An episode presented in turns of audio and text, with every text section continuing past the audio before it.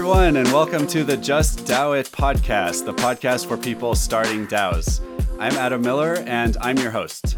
I'm the CEO of MIDAO, which provides legal entity solutions for DAOs. And prior to MIDAO, I did consulting for people starting and operating DAOs. And I'm really excited to be joined today by Grace.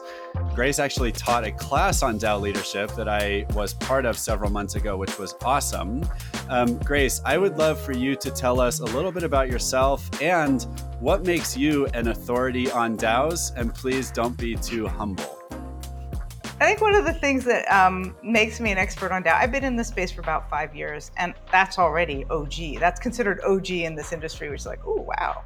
And I got into the space because I'm really interested in new forms of governance. I mean, I, am Israeli. I got excited about the idea of overthrowing your dictatorship. And then I thought, oh, wow, I have nothing to recommend after you do mm. that. So the question was what would be a new form of governance and i've been in that inquiry for about 12 years so when blockchain came along and this decentralized money and this decentralized funding mechanism i thought well that sounds like it might be um, having some potential and i joined uh, the genesis dao of DAOstack um, I've written more than 100 white papers for um, different organizations in the blockchain space, which means I've advised a lot more than that and screened a lot more than that.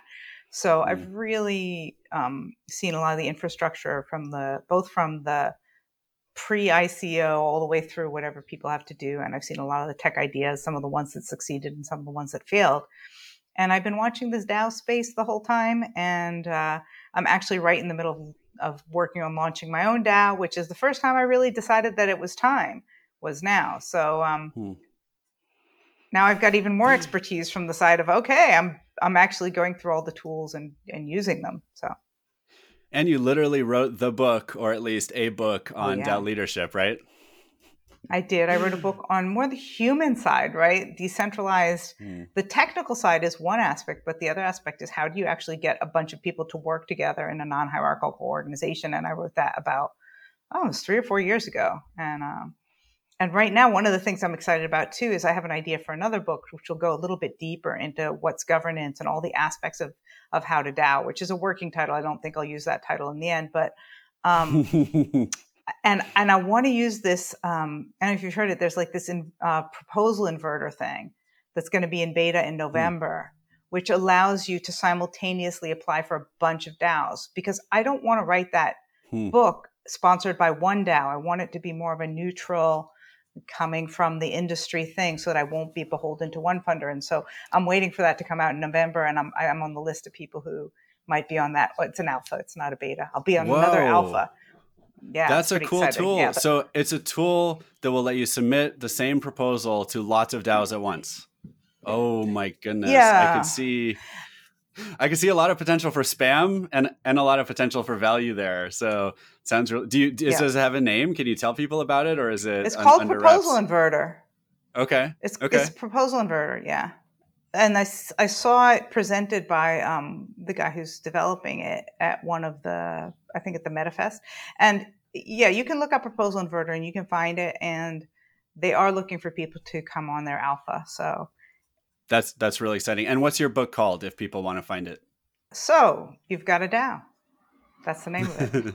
So you've got a DAO. Because my observation at that time was a lot of people had raised money, um, and a lot of people who had raised money had never been part of any enterprise before, and they mm. didn't have management experience. It's like, oh, so you've got a DAO. but it seemed like you know the reward in business for success is a bigger problem and so it's like, oh, I raised the money, I've solved my problem. And then there are all these people. That's awesome. I mean, I, I love it. I, yeah. I, feel like the most common challenge that I see DAOs having is leadership and management. And maybe it's not top down, maybe it's distributed, but you still have to do those things. And those are still really hard things to do that not a lot of people are, are really great at. All right, great intro. Thank you, Grace. Really excited to have you here. Um, as always, we will start with the Just DAO It news report, and that will be the first half of the podcast, and then we will turn to the featured guest interview. For today's Just DAO It News Report, I will be summarizing all the stories for the audience and for our guests, and then I'll be asking Grace if she has anything to add or any hot takes or related advice for people starting DAOs. So, all of our articles this week come from one email newsletter because this is the best email newsletter about DAOs I have ever seen. It is from Bankless DAO. You can find Bankless DAO's newsletter at banklessdao.substack.com. And today's article, excuse me, today's issue is about 30 or 40 pages, about 10 articles, all about DAOs. And, and, these are amazing articles by thought leaders, um, lawyers, other professionals, consultants, just great articles. So um, I'm going to go through a little bit of the intro, and then we will go through most of the articles in this issue and talk about um, what they say.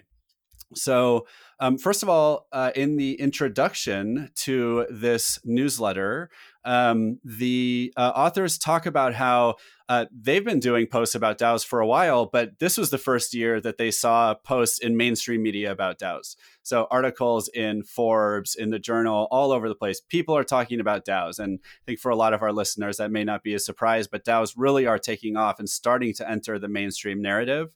Um, I love sharing when someone defines a DAO because everyone has a different definition. So I'm going to share uh, how they define a DAO at the beginning of, of this newsletter.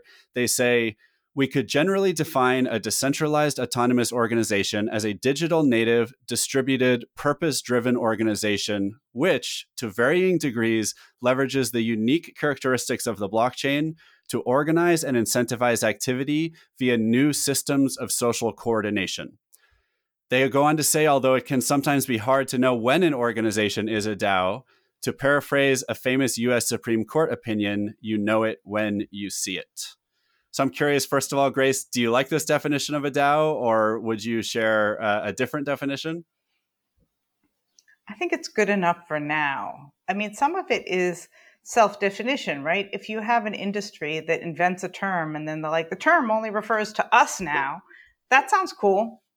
I think the problem with the definition is that the hope that people have when they create a DAOs, because people call me all the time and they're looking for a more equitable justice system, more equitable democracy, more better um, management of the commons. And I think that that definition is good enough for now, but doesn't recognize the hopes that people are putting on this and the amazing ways that technology will evolve. I mean, we're just at the beginning. Mm. So it's I good enough that. for now. I love that. I love that. You know, I, I, always give my technical definition of a DAO, which has to do with, you know, using the blockchain for governance and membership tracking. But then I do also like to say that there's this philosophy that comes along with, you know, most people and most projects that are building DAOs, which is a lot more about um, what you just said. So you really have to put those two things together if you want to talk about what people really mean today when they talk about a DAO. The other part of uh, this introduction that I like is they say, unlike DeFi, DAOs have yet to come within the crosshairs of regulators and lawmakers, and most DAOs continue to operate more or less oblivious to their legal status or which laws and regulations might affect them. So I think this is uh, a really good point. You know, when we look at proposed crypto regulations, when we look at uh, Biden's executive order in the United States earlier this year was like 100 pages long. It didn't mention DAOs once right?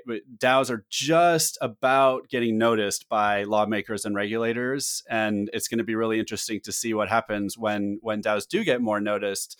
Um, but partly as a result, a lot of the DAOs are also kind of uh, uh, oblivious to, or not just not paying a lot of attention to uh, how regulations and laws might affect them, and that's something that will probably change uh, in the next several months. Um, you know, one thing I like is uh, this newsletter, like all uh, newsletters, like all content related to crypto, it has a disclaimer. And I want to read the disclaimer and then I want to say why these disclaimers actually matter because I used to hear them and think, this is ridiculous. Why are you going to tell me this is not legal advice and then give me legal advice? Why are you going to tell me this is not financial advice and then go tell me which tokens to buy? So this disclaimer says this newsletter is intended only as general information. Writers' opinions are their own. Therefore, nothing in this newsletter constitutes or should be considered considered legal advice. Contact a legal expert in your jurisdiction for legal advice.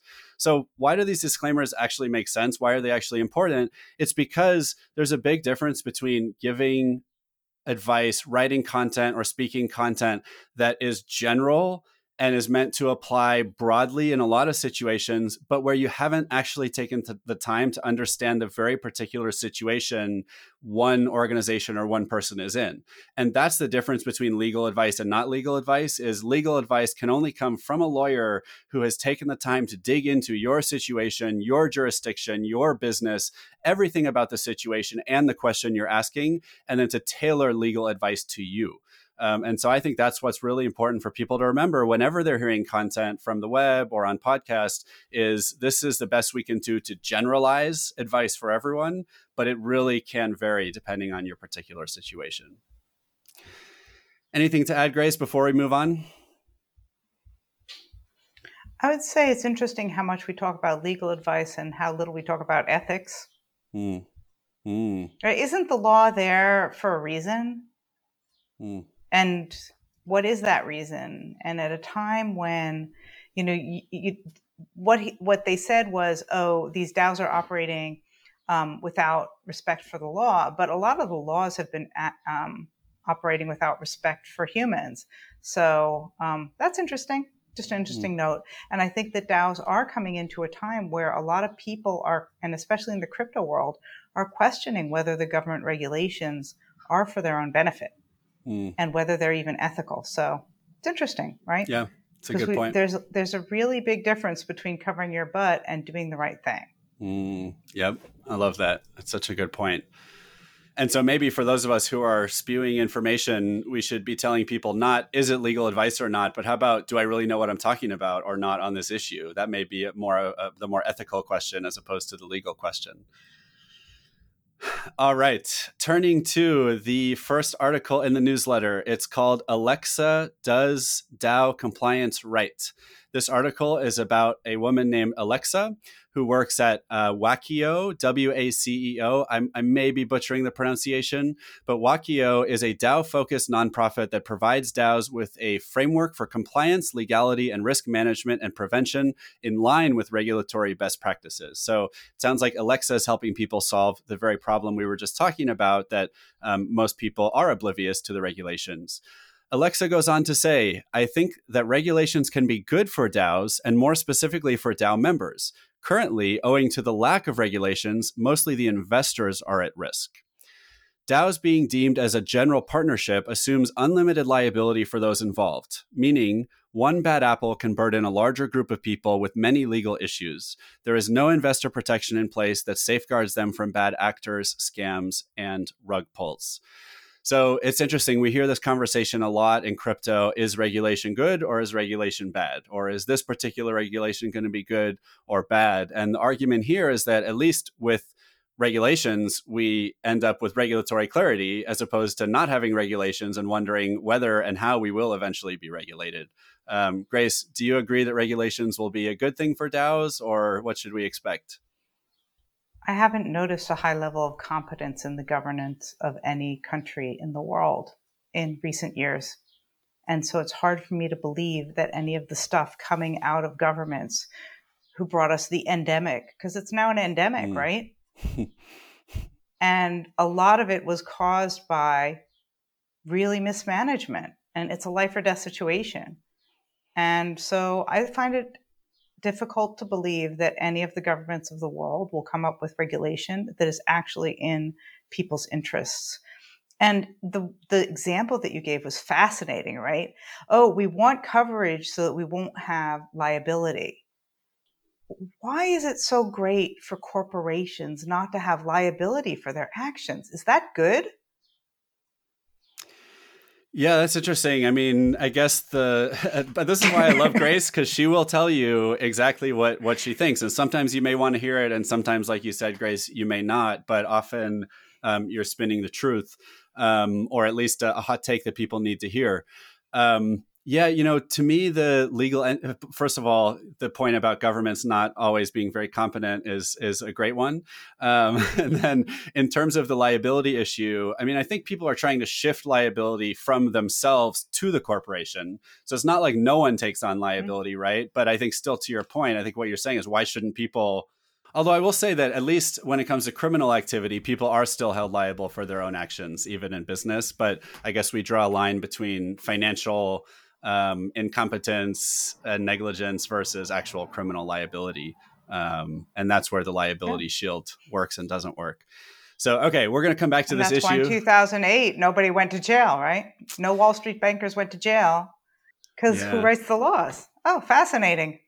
Interesting. Mm. I guess I mean I you know it's funny. I mean I'm as you know I'm I'm really a capitalist and a free market type person which um and I'm not saying that you're necessarily not but you know there are um, conflicts between um, you know being really into free markets and and some of the the views that I know that you have. Um, and this is a really good example, right? I mean, to me, it's a beautiful thing that people can take risks as part of this entity that the government has given this right to where the people will not, not be held liable and this is what led to things like the dutch east indies company and you know the expansion of, of western society but you could easily argue that a lot of bad things came from that, right? And maybe people should have been held liable for all the things the colonists did. So I can easily see uh, both sides of the coin. Um, but I think certainly if you want to maximize economic growth, then you'll probably say limited liability is a good thing. But if you have other intentions that are equally important, perhaps you'd take a different approach. Let's go next to uh, one more comment from Aleksa. Aleksa says, I've encountered a number of DAOs that are just centralized environments in disguise. The developers themselves are not educated on how DAOs actually work and what they are, and what they are, in fact. It's perfectly normal that initially the DAO is quite centralized and is managed by a few, but what matters is the decentralized governance framework and the actual work done to achieve that decentralization. Would you agree, Grace, on this this take that most DAOs are really just centralized structures in disguise, or how do you see what's happening in the DAO world? I'll, tell, I'll start with an. So first of all, there was recently some. I, I, can't remember who did the study, but they actually did a study based on token addresses, and it turns out that this is the case. And as I said, we're putting together a DAO right now, and I was talking about, and I was put, I was talking to the guys on Juicebox, right, Juicebox, and the Juicebox was talking to me about we're going to be doing land-based stuff, and they said, you know, you really want to get a vote on it, and you really want to get your community to make sure before you do something big like buying land. And uh, I said, okay, of course, you know what. And then, then we got to the allocation of the tokens. He says you really need to allocate at least 50% of your tokens to your core team and people that you know. And so it was really you know, 20 minutes or 15 minutes between the time he said you really need to notify and and make sure that the community is aligned with your decisions and the time that he said you need to hold 50% or more of the tokens. I thought that was interesting and I thought it was interesting that I think he didn't even notice that he did it. It, it didn't even seem to and, he, and then I said, "Well, we were thinking something like 30%." And he said, "You need to be really careful about not decentralizing too fast." And these are the people who are actually putting the money into this, right? We're talking about people who are putting money into your DAO. And you have to be careful about not giving any power to the people who are funding you. That's an interesting statement, isn't it? And so here we have the people who are the experts telling you, be careful, hold the tokens. Hmm. And the, the, in the same sense, you know, in the same conversation saying, make sure the community agrees. Hmm. Hmm. Well, that was fascinating. It was just, a, it was really interesting. Yeah, and I mean, I love that. I first heard from Frogmonkee, who was an early uh, founder at Bankless DAO, that it's one of the biggest challenges for DAOs is not to decentralize too early or too late. Which I, I think it's it's a good point that that timing does matter. Um, but at the same time, it's it's interesting. It's not surprising to hear that someone could, in the same sentence, be talking about decentralization and then also say something that's more in the interest of the founding group or whatever centralized group. All right. So moving on to the next article in this awesome newsletter. Uh, this article is called Bespoke Entity Structure Creation for Digital Organizations, and it's by LawPanda. LawPanda is an awesome lawyer to follow on Twitter and otherwise. And here's another definition of what a DAO is. Let's see what we think about this one.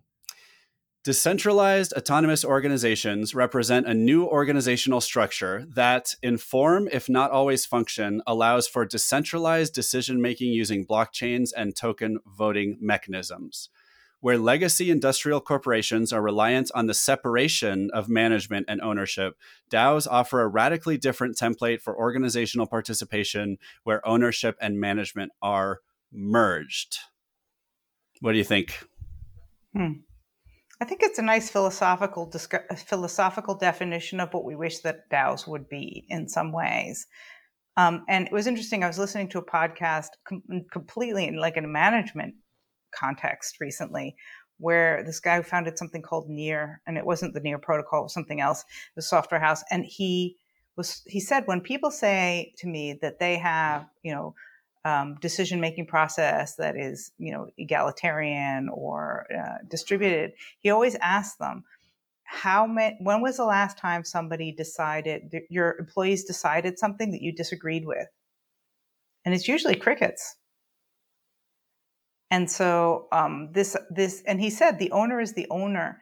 And he was talking about a specific example in his own organization or i think the podcaster had knew this and interviewed him. And he had one year they were trying to figure out what to do with the bonuses and the employees said let's just distribute it evenly. And he and the other co-owner thought it was a bad idea but they said well let's try it this year. We disagree but let's give it a shot. And that's really what that's about right? So you want to look at the re- that reality it's a very interesting reality right who's really calling the shots and some things are something like you can see in some DAOs the centralization that happens which because it becomes a popularity contest so if you've got a long-standing DAO like Dash, how easy is it for somebody who's new but better qualified than someone who's already won three years or four years of contracts to do something? Mm-hmm. How easy is it for that new person to break in? And it's not very easy. And so you've kind of got decentralization, but you also have this kind of political power that comes in as well.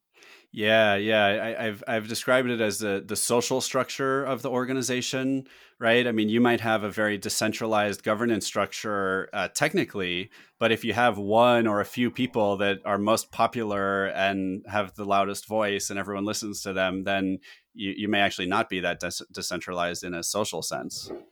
Um, so uh, Panda goes on to say one of the most discussed aspects of DAOs is the ongoing debate surrounding their legal status and structure and the mechanisms that allow DAOs to interact with the rest of the world. He goes on to say that the U.S. limited liability company or LLC is a Gen Xer so I think what he's saying is that the LLC in the United States was developed in the 1970s. And uh, at the time, there was a lot of debate and discussion about how the organization should work and how it should be treated for tax purposes. And at the end of the day, they came up with a good solution for the 1970s. Um, and as the listeners may know, you know our company MIDAO provides a, a, new LLC based out of the Marshall Islands that is is very different. Um, LawPanda goes on to talk about uh, current U.S. legislative efforts, such as the what we call the Lumi Gilly uh, bill. Um, it's Senators Cynthia Lummis and Kirsten Gillibrand who have co-sponsored the Responsible Financial Innovation Act, and this act uh, goes on. It's 69 pages long. I wonder if that was on purpose because everyone loves 69 in crypto. That would be something if senators did that. Um, everyone loves 69 outside of crypto. They just might not admit it. it's such a good point. everyone loves 69, and not of, me, of course. I'm very no, clean. No, no. Right, not just me. other people. Other people. Every yeah. other person, not the two of us. Yeah. So, out of 69 pages of this proposed legislation, half a page was devoted to DAO DAOs. And while that may be the most we've seen DAOs mentioned in any uh, US government regulation, it's still not a ton. And uh, mainly it goes on actually to define what DAOs are and how they should be treated in terms of tax, tax purposes, and actually says that they must be properly incorporated, um, for example, in the Marshall Islands, the United States, or elsewhere. Um, but then it doesn't go on to say much else about how a DAO should operate and how it should be regulated. And so it's really just um, getting us off to a little bit of a start in terms of regulating DAOs. And LawPanda goes on to talk about something uh, called the DAO Model Law, which was created by COALA, C O A L A, in June of 2021. Um, to uh, it was an academic and professional collaborative initiative to create a model law for uh, blockchain and DAO um, infrastructure and trying to really seek a balance between innovation, experimental freedom, and also putting in place the necessary uh, regulatory and legal framework. So COALA, uh, I've seen it. It's also very, very long um, and really good, really well thought out. It's actually one of the things we will be looking at as we continue to think about um, new legislation to propose in the Marshall Islands. So anyone who's really interested in the, in these legal frameworks, please check that out. It sounds like Grace, you're familiar with COALA's work. Yeah, they've been around a long time. And within the legal profession, within groups like COALA, there's always an open debate about should DAOs obey the existing legal structures? Are our DAOs going to be their own legal structure? And if you look at Balaji's recent book, The Networked State, he certainly brings that into question and like, okay, what is the legitimacy today of the nation state? And it's interesting that you're working um, through the Marshall Islands because large countries like the United States are very stuck.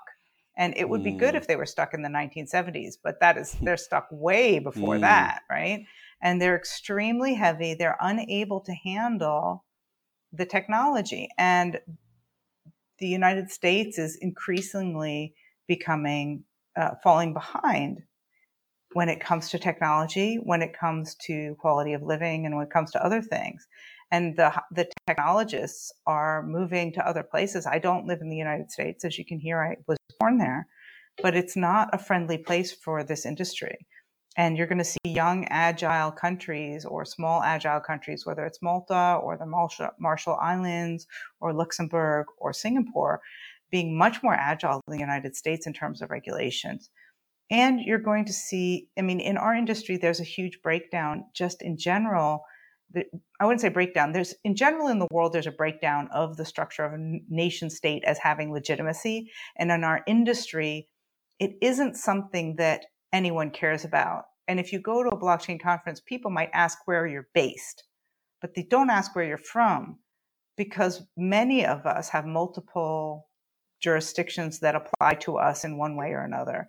And this new realm of the networked state, as Balaji is calling it, I think is where many of us feel that we belong rather than to and and not not that I don't love my country of origin or my adopted country or you know I I love you know I love the nations that I belong to but there's a higher for me a higher calling to belong to humanity and I think DAOs and crypto allow you to do that and I think the whole structure of nation state is simply inadequate to govern something that is global and does not recognize borders. And that could be applied to Bitcoin, but it could also be applied to League of Legends or Amazon Web Services.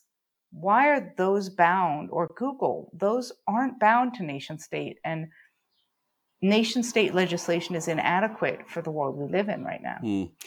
And we don't, and the UN is not an adequate substitute either, mm. you know? do you see blockchains and DAOs being able to grow into systems that compete with nation states in their current form? Or are we going to need a much bigger revolution or evolution in order to truly um, find something that competes with the current system? Yes, both, yeah. but it'll be different in different places. Mm. And I would say the main the main thing that the blockchain uh, system is missing is anything that would sustain human beings. People will say, "I can't buy my groceries with Bitcoin. I can't buy my rent with Bitcoin," and we don't own the physical assets that are required for the sustenance of human beings, including the electricity grid, which would be a fairly straightforward place for us to start including our own hosting our own servers and not having, you know, Ethereum nodes on AWS. So those would be really good places for us to start as an industry in terms of having an actual economy. And you're seeing that happen. There are a number of, there's something like 50 land based DAOs at this point, and you're seeing people recognize that without those physical places, and again, Balaji also treats that in his book, without physical locations without the ability to care for one another um, and for our own bodies, we aren't an ecosystem because our bodies are part of the ecosystem. You know, it, it could be that all of this technology will fail and we'll have to evolve into something else. But I would say what's salient is that we found each other. Hmm. I found you. We found one another. We Mm. found the people who are trying to solve this very difficult problem. And we might not succeed at the first attempt, but we found each other Hmm. Wow, that's and we know what success looks like. You Yeah. just gave me butterflies. that is that's a really powerful statement. I mean, at the same time, we're not there yet, but like you said, we found each other and we're getting started. And I mean, to me, I, I would go from yes, owning land and being able to provide for each other's basic needs, but also to having a, a internet that's not controlled by central institutions that runs on our power grid, right? Maybe a mesh network of some kind that governments can't just shut down if they wanted to. I mean, without that, we can't run the blockchain. And even beyond that, what about um, Yep. defense, right? I mean, in the world that we live in, you have to be able to defend yourself against both, you know, small local forms of violence as well as nuclear weapons and large international forms of violence. And today, you know, Ethereum does not have a defense force, and maybe at some point we'll get there, but um, certainly, I don't think we're there yet.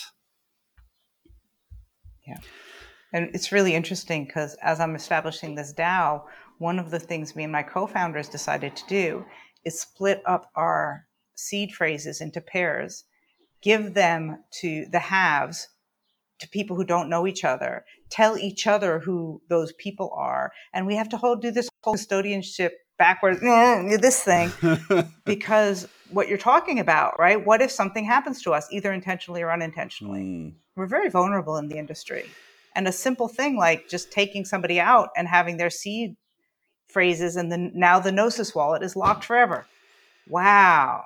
Yeah, it's a, I, you know, it's just Very, very vulnerable. It's a good point. It's a good point. And I don't know which is more vulnerable, like the traditional banking system or our new wallet based crypto system, but they all have certainly different risk profiles and different vulnerabilities. I mean, I was just thinking yesterday, I was going for a walk with my dog, and I was thinking if someone really wanted to, they could steal my ledger, burn down or rob my house, and like take my cell phone and then i'm going to lose all my crypto and like of course that's not very likely to happen but it could happen and if if we want to live in a world where these are truly the core elements of our new financial and economic system we, we will have to have better solutions at least we'll want to Okay, uh, next article from the newsletter is called Governance Considerations for DAOs. It's by the author Teresa Carballo or Carballo, and it's another really great article.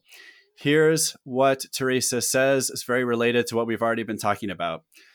Governance has always been a controversial area in human history. Governance is a system by which rules, norms, and actions are structured, sustained, and regulated, as well as how they are enforced. Governance exists within nations, companies, families, and other organizational constructs, including in DAOs. Just as with nations, we are seeing DAO governance models that do not fulfill the ideals that DAOs were created to achieve. Decentralized governance has certainly been a challenge. So I think um, what's novel here compared to the conversation we've already been having, I think, is this acknowledgement that governance happens in all kinds of different systems. So not just governments, not just uh, companies, but even families and homeowners associations, as my own example, and um, you know other kind uh, chess clubs in high schools, right? Every club, every team right? In all of these situations and more, right? virtually every situation humans find themselves in, there is some kind of governance going on. And that gets me excited because it makes me think that DAOs can apply to all these situations, or at least the technologies and tools and, and approaches to governance that we're building, people will be able to apply to all these different things, right? Maybe my family will will be a DAO or have a DAO um, at some point. Um, so I think that's really exciting. And then again, at the same time, as we've been talking about, maybe we're not quite achieving the uh, ideals that we've set out to achieve in terms of governance.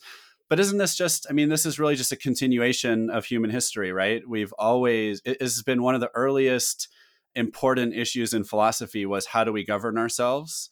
And how should we govern ourselves and i'd say with daos actually we're taking huge leaps forward it's just that we're not there yet and i mean maybe we never get to a perfect state um, but uh, what do you think grace any hot take to add there First of all, I just want to tell you that in my family, because I said so is a perfectly good reason for anything to happen. Good point. You don't uh, not anymore because I have adult children, but yeah, like, you don't even need to put that on right? chain. There's right? definitely you just do it. yeah, yeah, and you'll understand when you're older. Also, perfectly good logic. Yeah. you could encode that into a DAO, right? I mean, in some regards, right? Those are things that you'll be able to program in. So, anyways, go on. But that that does speak to centralization decentralization right my children are at an age now where that's not how it works and it, you know some and and in my family it's more like where are we going on holiday this year now right whatever so it speaks the evolution of decision making and um, it's interesting because in that definition that she calls governance you could quite easily put culture and religion under there because there's a lot of things she talks about that are norms and a lot of the norms of society are never formally said in governance and i like that. I, I often talk about my woodpile because i live in slovenia and um, want a good looking woodpile and i do not have the 10000 requisite hours of woodpile stacking to make my woodpile look like i know what i'm doing and but I'm doing my best, and my and my neighbors let me know that I'm doing the right thing. Oh yeah, good for you. And they let me know. And if I trim my tree the right way, they let me know that yeah, these are norms that are not that you they would fit under her definition of governance. That they, but they're not imposed from somewhere on the outside. It was very interesting, and as humans, we understand it. I live in a culture that's extremely different than the culture that I come from, and it's very easy to very rapidly get cues about mm. that.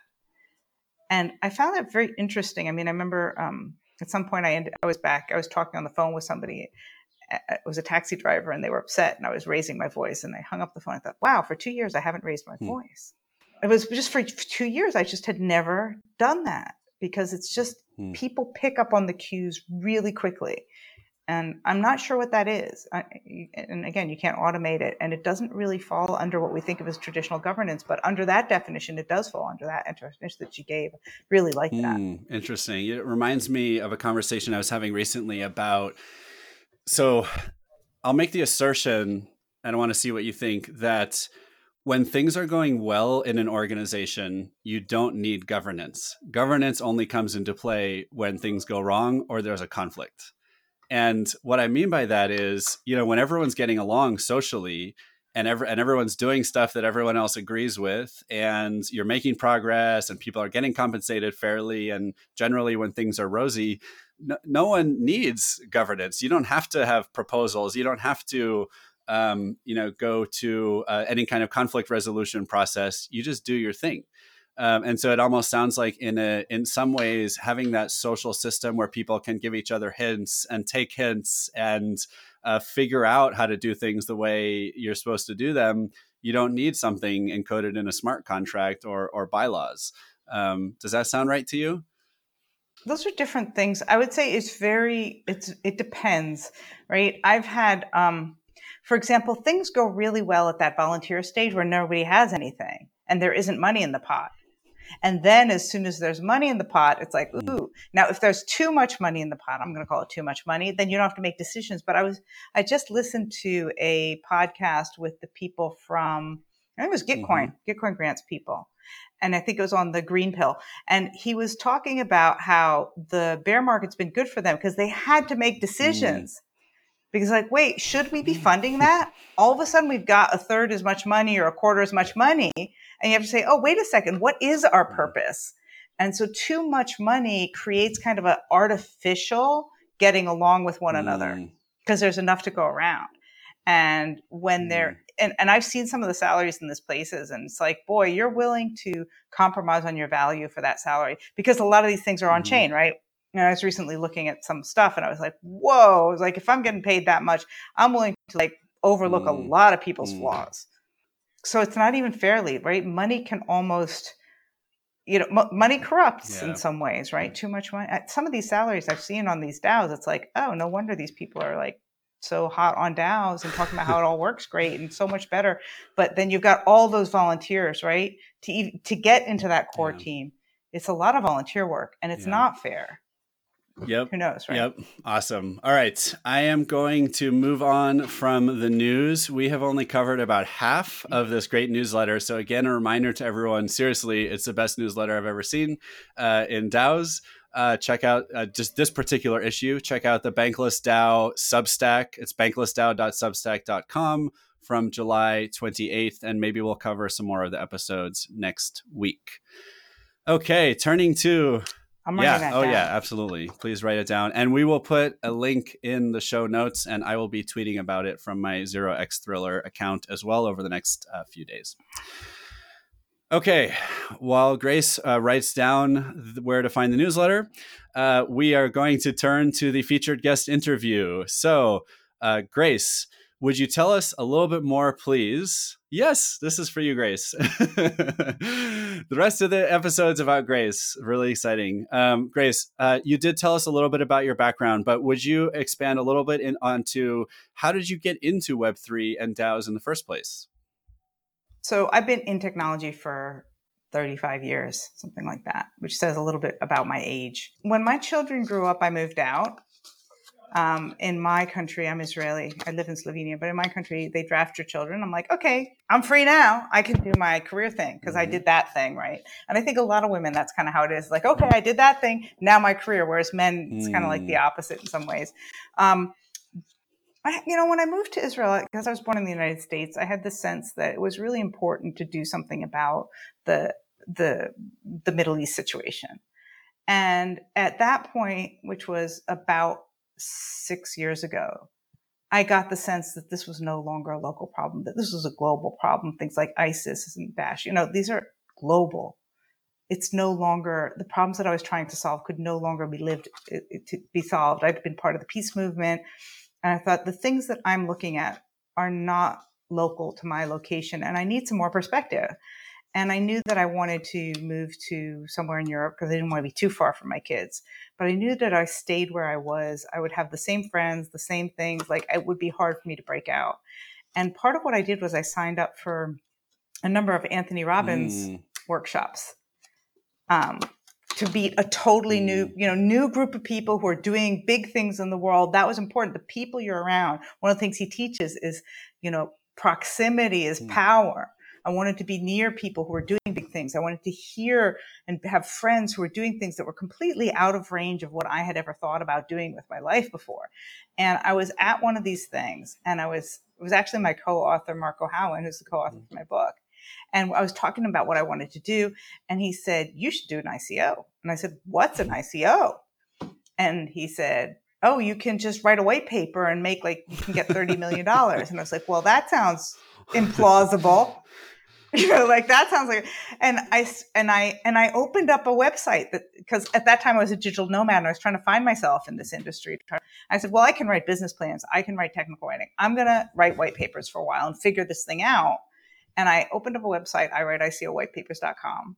10 days later, I had clients from all over the world. And yeah, that's how I got into that's it. awesome. It sounds like um, my experience with DAOs, and, and I, I, think you also had a similar experience with DAOs. I made a website saying, I help you start and operate a DAO. And practically the next day, I was getting inquiry uh, submissions. Um, so you, you can tell when a market is ready to take off by doing something like that. Yeah. I won't talk about the other um, dozen yeah, things right? Yeah, same here. but you know, it's it, it right. Yeah, right. Or or the other ten things that were much easier, but I but think that's not a, interesting. Yeah, but but it's important for people to know, right? Like people who are successful in their field have probably tried 20 or 30 things. It's it doesn't happen overnight. Don't get discouraged if your first idea, whatever, the first DAO you joined with, don't get discouraged. Like none of us did it right the first time. Yeah, I none agree. And while we're giving advice to, you know, entrepreneurs um, or innovators, you know, one of my favorite pieces of advice is, you know, if you want to be successful if you want to start a business that is going to have customers and or people are going to want to work with you go to where business is booming don't come up with whatever random idea you're passionate about or you love or you grew up with or whatever. You ran into something today that seems like a good idea. Nothing wrong with doing that but that's going to be a very different journey from instead saying where's all the money flowing? Where are the vcs investing? Where are the entrepreneurs starting businesses? Where are people begging for you to solve their problems? And of course it's really awesome when you can find a way to combine both of those things which i have a feeling is somewhat true for you but certainly for me you know i spent a long time trying to figure out what i love and is booming and so when i saw daos taking off i i immediately knew I had to devote my life and my career to it because it was both booming as it is now and something I'm extremely passionate about. But, you know, again, if your goal is to grow a successful business, you got to go to where the business is and where business is happening too. Um, but yeah. uh, what projects are you working on now uh, that relate to DAOs um, that you'd like to talk more about? So the tie-in to business would be: I'm not sure at this time being a successful business person is the appropriate goal for young people. We are living in a time of crisis and uh, if you want to have your own children, if you want to live to see a planet that you love, thinking deeper about that is really important. I've been really inspired by some of these projects that are really in the in the refi space, and I'm skeptical about them because I'm skeptical about whether money can save the environment. But on the other hand, if you think about what money is, and this is a complete tangent, but money is a, there's a lot of definitions, but one of the ones that I really like from Nate Hagens is that money is a claim on future energy and future products, right? It's, it's something that says in the future, I'm going to claim this. And the amount of money in our world right now is way more than our planet is going to be able to provide already. And so this idea of taking some of that money and buying back the rainforest because that's where it came from was taking trees out of the ground and taking oil out of the ground. That is a way of using all these resources of money without flooding the markets because if all the billionaires released all their money it would flood the markets cause inflation. That money can't ever really be spent but if all those billions would go back into replanting trees, which isn't profitable, we could somehow take that resource and put it back into the ground. So I really like that direction for, wow. um, you know, for DAOs. Yeah. And I think that's really worthy. And you do see more and more DAOs looking at that. And it ties into your question because um, what I'm working on is something called priceless economics and the priceless DAO, which I'm not officially announcing until September 22nd. So don't tell. That's okay. All your listeners, shh. don't tell anybody if you're listening to this podcast. But the priceless economics says prices can't reflect what we really value as human beings. Anybody with most superficial thinking can understand that. I mean, even if you just think of air, it's like, okay, that's pretty priceless and our monetary system gives it no mm. label. In fact, our monetary system is kind of deteriorating the quality of our air and I really need it. Like I need air. And then you got people like, "Oh, we're going to build a new colony on Mars." I'm like, "I like mm. air. I love air. There's no air on Mars." Like, what are you thinking, man? Even if that really would work, right? Tomorrow. It's not the, the idea that we're going to somehow build like it's easier to build on Mars than to like fix this planet, which already has mm. air on it. I don't believe that. I think it's if we can't figure out how to fix this, we're not going to like. Yeah, I mean, we got to bring air it's not with gonna, us. The next Mars. planet isn't going to help us. Awesome. Okay. For the last 15 minutes or so of the podcast, I want to turn to trying to give very practical advice to people starting DAOs. So let's start with what is the most common challenge that you see DAOs facing in their early stages, and how do you suggest people address that challenge? The most common thing is people don't have an idea, or they have something that they call an idea, which is a copy of something else. I'm really surprised at how many of these DAOs actually, it's hard to say mm. what they're doing. And I don't want to point at any specific topics, but um, I met somebody who was a, a, an artist. I don't remember if it was a musician or something like that in the arts. And he said, Well, we got a bunch of people getting together. And we feel good together, and um, we're going to create this collective. And okay, well, what do you need DAO for? I see this all the time. We meet every week and we're going to create a DAO because we like each other. Because well, I don't know why. And I would say that's the number one thing I see is that there's just a bunch of people who got together, like each other. Maybe they have something in common, but they don't really have. And we're going to see what emerges. Mm, we're going to see what emerges. Interesting. Sometimes with a really powerful hype machine attached to it, even right, that maybe gets a lot of people interested and a lot of Twitter followers and stuff like that, but still maybe doesn't really know what they're really doing. Interesting. Okay. And what about uh, the most common challenge that you see DAOs face a little bit later on in their development? Let's say they do have a, a, real problem they're going after. They understand why they're a DAO and what they're working on and how. Then what's the biggest challenge that DAOs run into and how should they address that? So one of the problems that I think is very common with DAO is it's the money problem, right? So either you're having problem raising funds or you raised funds and now you're having problem figuring out why it's profitable. And I'm going to talk more about that one, which is okay, we've got a lot of money, and most of these models are based on some bonding curve or something. That is, the viability of the DAO is only if the token goes up in value, which means we're basically giving away money as a profit model. That's kind of weird. And so that's a problem. And then the other thing is, let's say you've raised money on the open market and you're three people or 30 people or 300 people and there's this pool of money. There's a pool of money that we manage together, Adam. Let's split it between us in some way that looks mm. like we're doing work. I'm just going to see if you you'll agree. I'll vote for your proposals. Mm. You vote for my proposals and uh, those guys over there will kind of leave them out. Let's get like five people together because really the average number of people who vote is X. Let's get that many people together. We'll vote for each other's proposal. We'll make sure the money between us is pretty even, and we'll make sure it lasts like two or three years, and we'll reject all their proposals. Wow, you see DAOs doing this? No, nobody yeah. says that out, right? Nobody says that out loud, okay? But psychologically, I've seen it hmm. happening internally because it's not our money, is it? No. Let's go for it. You know, like you're not, and, and we pretend, and in a lot of these DAOs, people pretend. Even, I don't want to say pretend. It's it's because it's a little bit of self delusion.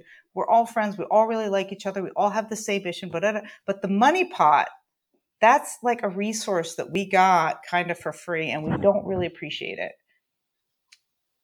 And that's a real big problem because we're actually in a zero sum game together, trying to collaborate and we may not have a profit model that really works because this is all speculative money.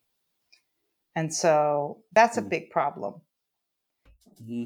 I mean, is that less of a problem during a bear market because there's less magic money going around? I, I, guess I feel like I'm I wasn't around in the earlier days of DAOs, and so I, I, obviously don't have the experience that you have. I'm not part of some of the early DAOs, right? A lot of the DAOs that I'm a part of started in the last year, um, and I think uh, over that period of time, there's a lot less you know there were there haven't been a lot of ICOs, you know, ICO like scenarios in the last year for DAOs.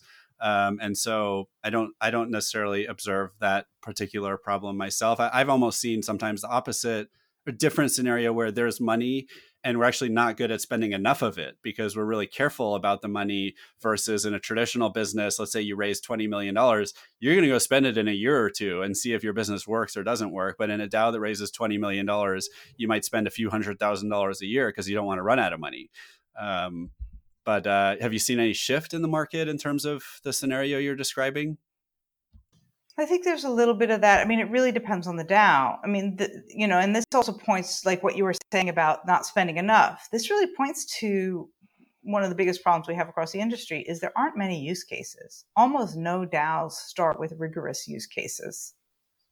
And when I say rigorous use cases, I did a project at one point with um, was actually with IXO, and they were doing use cases for community currencies for interoperability of community currencies.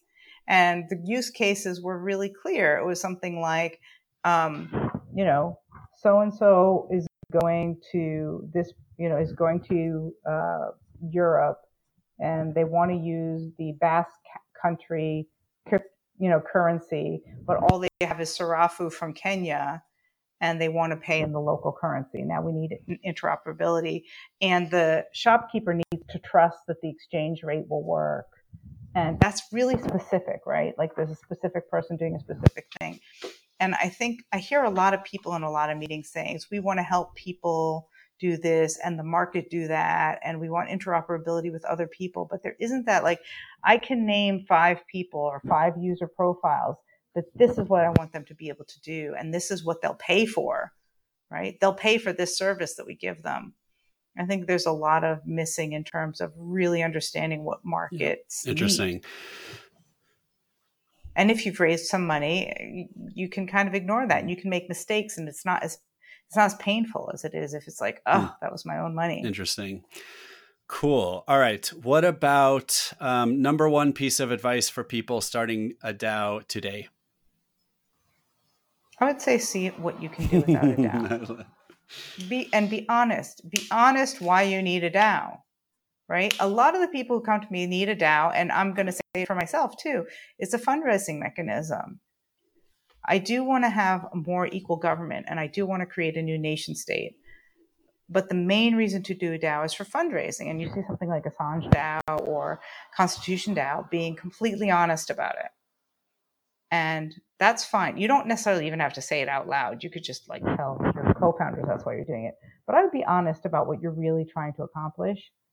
And I've seen pretty um, disturbing situations actually where people raised a lot of money and spent it much faster than they than they imagined was possible to raise that to spend that amount of money because they weren't clear on their mission in life and and and I'm being individual about it too like what do you want to get out of it as an individual are you just tired of working for the man do you really care about some problem do you really love working with people some of the most successful projects I've seen like the Crypto Commons Association, these guys, they're not a DAO.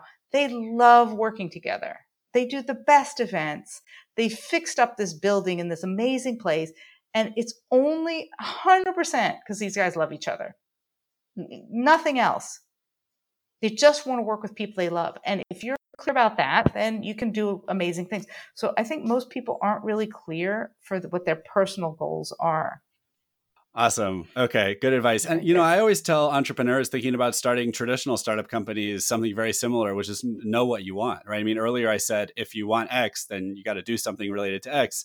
Just as important as knowing X, right? You got to know what it, what are your priorities too. I mean, people usually say I want all these five things. Like, okay, well, you should put them in order so that you can make sure what you do maximizes your chance of achieving your first priority first and second priority second. So um, I think um, uh, knowing what you want when you're creating a DAO, and the first thing you said, which is why are you creating a DAO in the first place?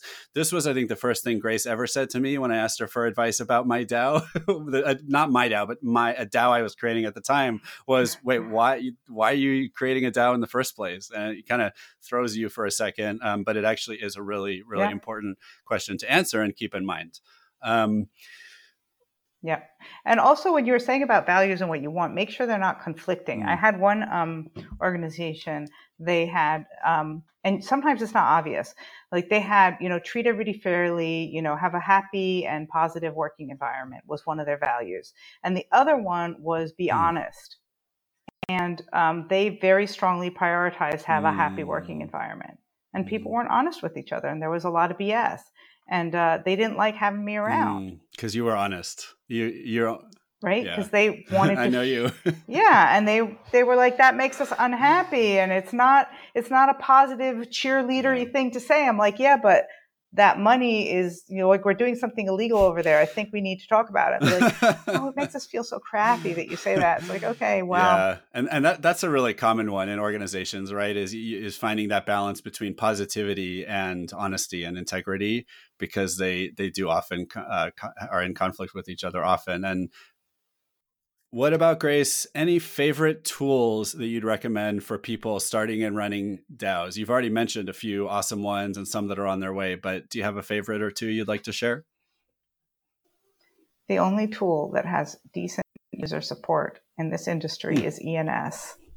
I've just been through an entire week trying to set up a Juicebox, a Gnosis wallet, or whatever. I happen to have gone to EthCC and I like walked up to the Gnosis thing and I was like, how do I do this? And they were super helpful. But if you try to do that online, the um, it is incredibly hard to set up this stuff. It takes a lot of trial and error. We're trying to do this on Rinkeby, and you can't do this one on Rinkeby, but you can do that one on Rinkeby, and uh, it's just a nightmare. There are three of us. We're three co-founders with a multi-sig, and it is a nightmare. And I, these tools are not ready for prime time. Two of the three people who are in my who are my co-founders are in the global south. Transaction fees. I'm paying for all the transaction fees because I can't expect. I mean, it's like what the heck, you know? And this industry is not ready for prime time. I do not have a favorite. Like I mm. said, ENS is great. ENS also, if you compared ENS to how much it costs for actually a regular mm. domain, it's cheap. And I mean, it's not a regular. It's not exactly a domain. ENS is the only thing that I can say it's user friendly. There, I went into their Discord to get help. Hmm. The guy was amazing. Yeah. You got to watch out for trolls. They have Always. people trolling and trying to like contact you directly. Like turn off your direct messages. But the ENS people, they hmm. man, for a five dollar a year service, I can't, you know, like they were. I mean, I got so many domain names because they're like it's a multi sig and a bunch hmm. of us and whatever. But Cool. And if anyone's wondering, ENS stands for Ethereum Name Service, and that's how you get a .eth uh, .eth. Uh, if I, like Gray said, effectively it's a domain name, but the Web3 version.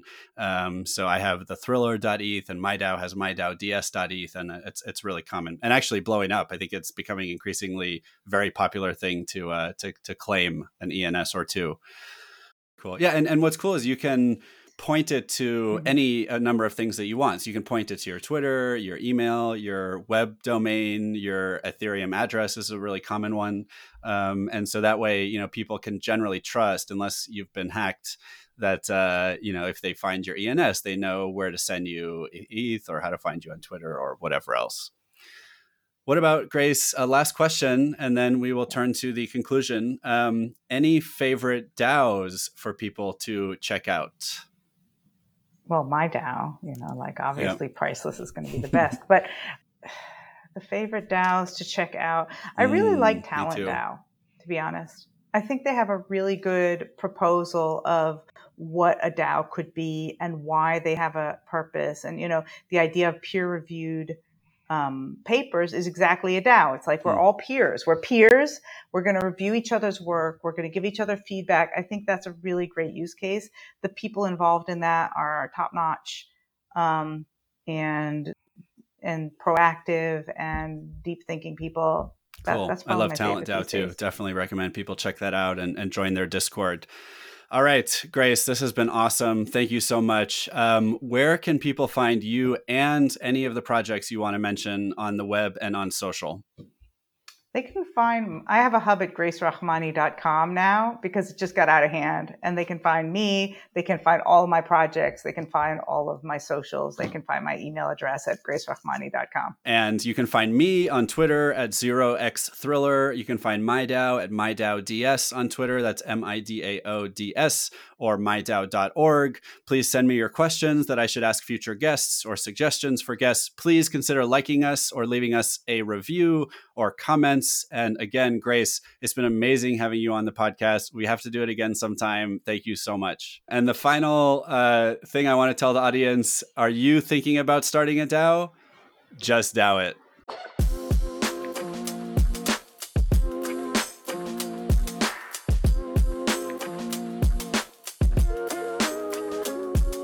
Just DAO It is for educational and entertainment purposes only. Just DAO It does not contain any legal or financial advice. MIDAO also does not provide legal or financial advice, and nor does your host, yours truly.